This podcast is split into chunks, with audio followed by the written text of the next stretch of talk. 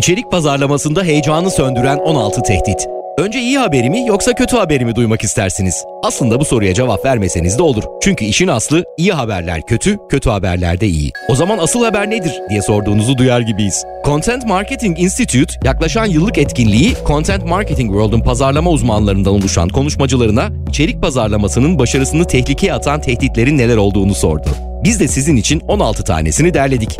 Haber ne mi? Bu tehditlerin birçoğu aynı ana başlık altında yer almıyor. İlginçtir ki bu ana başlık teknoloji, sosyal platformlar, formatlar, nitelik, nicelik, yazım kuralları ve bu tür alışılmış yanıtlar değil. İçerik pazarlamanızın karşısındaki en büyük tehdit kurumunuzun içinden geliyor. Evet doğru duydunuz. Tehdit ekibiniz, yönetici kadronuz, satış departmanınız ve diğerleri. Adobe yönetici direktörü Adam Morgan'ın da dediği gibi içerik pazarlamasını önce içeriden biz yok edeceğiz. Bu haberin hem iyi hem kötü olmasının nedeni işte tam olarak bu. Tehditler her ne kadar dışarıdan gelenler kadar ciddi olsa da çözüm size çok daha yakın. İşte çoğunluğu kurum içinden gelen bu tehditlerin 16'sı ve çözümleri. 1. Korku. Korku genelde sorumluluğu çok fazla olan bir yöneticinin içerik ekibi liderine kendi kontrolü, yorumu ve son onayı olmadan içerik yayınlamasına izin vermemesiyle başlar. Yayınlanan içeriğin ne iyi ne de kötü anlamda heyecan yaratmaması tüm müşteri personasına aynı biçimde hitap eden sıkıcı metinler ortaya çıkarır. Bu suya sabuna dokunmadan ortalama işler korkunun doğal sonucudur. Çözüm, korkuyla savaşmanın ilk adımı içerik personasını kategorize etmek, bir içerik stratejisi geliştirmek, her persona için tarz kılavuzu oluşturmak ve bir yayın takvimini hayata geçirmektir. Bu süreci tanımlayan senaryoyu hazırlayın ve karar vericilerinize sunun. Onlara bu süreçteki görevlerinin size ve ekibinize şirketin hedefiyle uyumlu içerikler yaratmanıza destek olmak olduğunu gösterin. Destekçi rolüyle zamanını daha efektif kullanabilecek olan yönetici zaman içinde size güvenmeye ve daha çok sorumluluk vermeye başlayacaktır. 2. Paydaş uyumsuzluğu.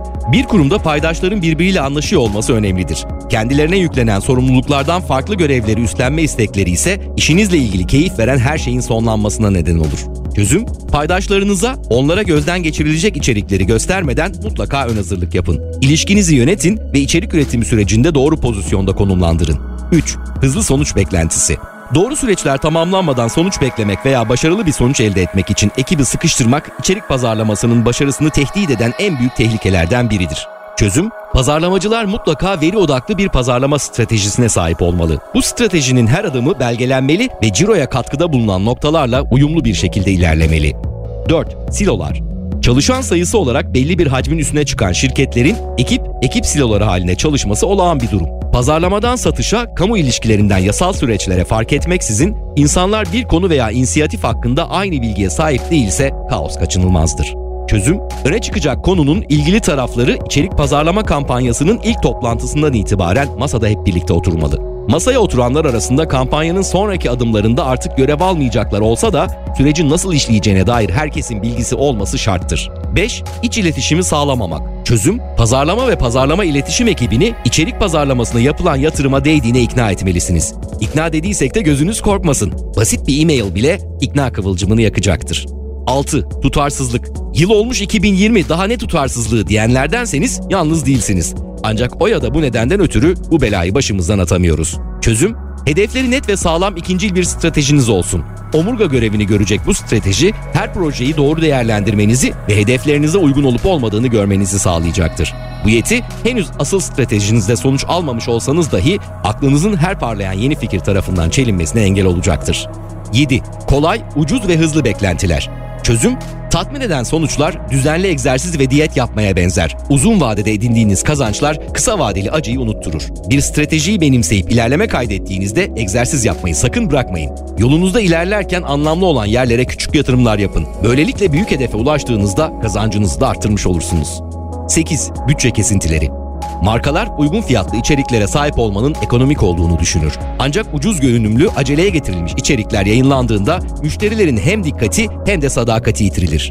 Çözüm, markalar içeriklerine iki kat daha fazla dikkat etmeli ve yüksek kaliteli kurgulara sahip içerikleri sunmaya çalışmalı. Günümüzün okurları ve izleyenleri detayları yakalamakta oldukça iyiler ve ayrıca duygusal zekaları yüksek bireyler. Beklentileri ise her gördüklerinin Netflix dizileri kadar yüksek kalitede olması.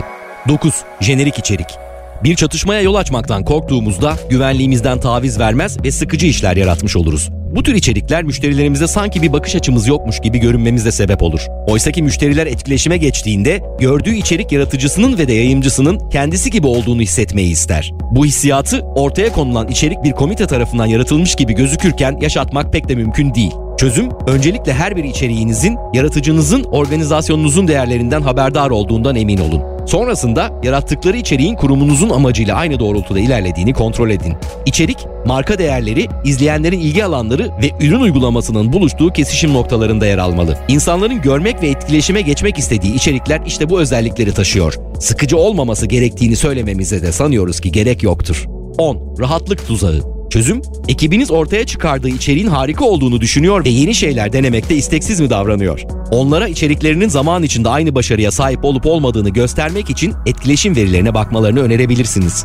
11. Konsantrasyon eksikliği. Konsantrasyon eksikliği büyük tehditlerden biridir. Bu duyguyu takipçileriniz, hedefleriniz ve hatta kim olduğunuz konusunda yaşayabilirsiniz. Bu alanların her biri başarınızda kritik bir rol oynar. Çözüm, yolunuza kim olduğunuzu tam anlamıyla bilerek devam etmelisiniz. Bu noktadan sonra müşteriniz kim olduğunuzu unutmamalı ve markanızın izleyenleriyle kesiştiği o noktayı içselleştirmelisiniz. 12. Hedef kitle dikkati. Hedef kitlenizin dikkati giderek azalırken buna talep giderek artıyor. Üstüne üstlük bu arz talep oranı günden güne kötüleşiyor. Çözüm, kısa ömürlü kampanyalarınızı tekrar gözden geçirin. İzleyici kitlenizin ilgisini uzun vadeli projelere çekmek için yatırım yapın. 13. Kurum odaklı içerik. Çözüm, eğer harika bir ürün yaratmaya veya hizmet sunmaya büyük kaynaklar adıyorsak bunu içeriğimiz içinde yapmalıyız. Kitlelerinize karşı sorumlu, dürüst ve bilgilendiren bir tavır sergileyin. Çünkü burada yaptığımız güven inşa edip müşterilerimizin bizden tekrar hizmet talep etmelerini sağlamak. 14. Değişime adapte olamamak. Çözüm Öncelikler değişti. İnsanlar gergin ama onlara ilham kaynağı olacak ve hatta eğlendirecek içerikleri açlar. Gülmek, ilham almak ve kahkaha atmak istiyorlar. İlk tehdit olan korkuya kapılıp müşterilerinize dokunacak içerikler yerine kurumun kendisine odaklanan alışılmış içerikler üretmek çok daha kolay. Müşterileriniz an itibariyle insani bir teselliye, psikolojik anlamda güvenliğe ve her şeyin yoluna gireceğini duymak istiyorlar. Onlara istediklerini verin.